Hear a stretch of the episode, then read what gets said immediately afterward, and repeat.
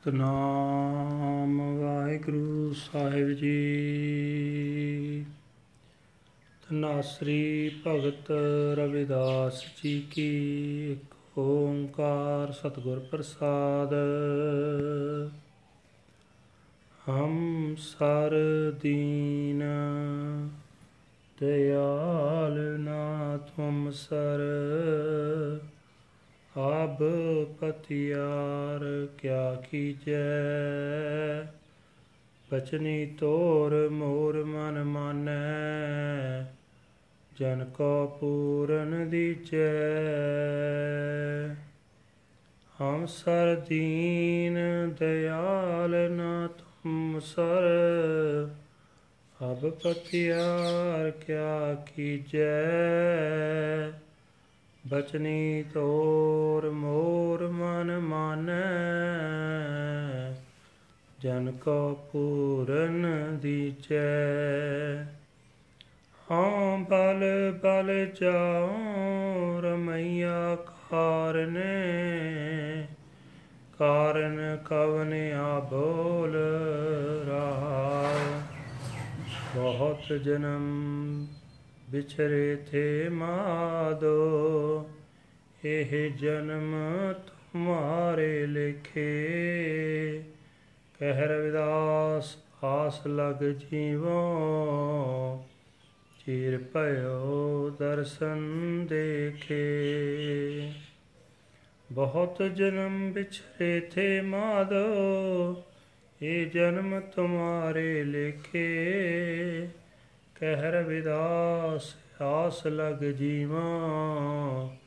ਚਿਰ ਪਇਓ ਦਰਸ਼ਨ ਦੇਖੇ। ਵਾਹਿਗੁਰੂ ਜੀ ਕਾ ਖਾਲਸਾ, ਵਾਹਿਗੁਰੂ ਜੀ ਕੀ ਫਤਿਹ।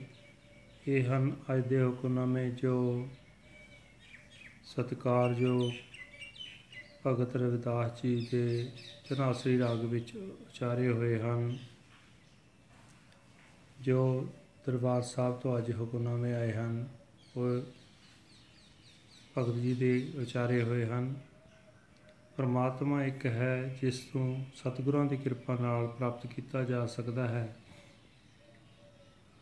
हे ਮਾਧੋ ਮੇਰੇ ਵਰਗਾ ਕੋਈ ਨਿਮਾਣਾ ਨਹੀਂ ਤੇ ਤੇਰੇ ਵਰਗਾ ਹੋਰ ਕੋਈ ਦਇਆ ਕਰਨ ਵਾਲਾ ਨਹੀਂ।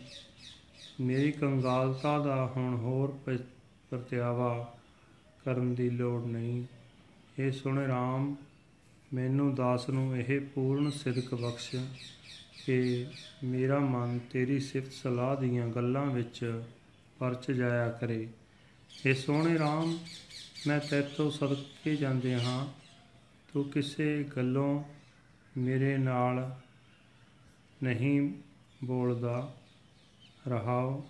ਰਵਿਦਾਸ ਜੀ ਆਖਦੇ ਹਨ हे ਮਾਧੋ ਕਈ ਜਨਮਾਂ ਤੋਂ ਮੈਂ ਤੇਤੋਂ ਵਿਛੜਿਆ ਆ ਰਿਹਾ ਹਾਂ ਮਿਹਰ ਕਰ ਮੇਰਾ ਇਹ ਜਨਮ ਤੇਰੀ ਯਾਦ ਵਿੱਚ ਬੀਤੇ ਤੇਰਾ ਦੀਦਾਰ ਕੀਤਿਆਂ ਬੜਾ ਚਿਰ ਹੋ ਗਿਆ ਹੈ ਦਰਸ਼ਨ ਦੀ ਆਸ ਵਿੱਚ ਹੀ ਮੈਂ ਜਿਉਂਦਾ ਹਾਂ ਵਾਹਿਗੁਰੂ ਜੀ ਕਾ ਖਾਲਸਾ ਵਾਹਿਗੁਰੂ ਜੀ ਕੀ ਫਤਿਹ This is today's Hukamnama from Sri Darbar Sahib, Amritsar, uttered by Bhagat Ravidas ji under Tanasri Raga. Devotee Ravidas ji. One universal creator God by the grace of the true Guru. There is none as fallen as I am, and none as compassionate as you. What need is there to test us now? May my mind surrendered to your word. Please bless your humble servant with this perfection. I am a sacrifice, a sacrifice to the Lord. O Lord, why are you silent? Pause. For so many incarnations I have been separated from you, Lord. I dedicate this life to you, says Ravidas, placing my hopes in you I live. It is so long since I have gazed upon the blessed vision of your darshan. Waheguru ji ਕਾ ਖਾਲਸਾ ਵਾਹਿਗੁਰੂ ਜੀ ਕੀ ਫਤਿਹ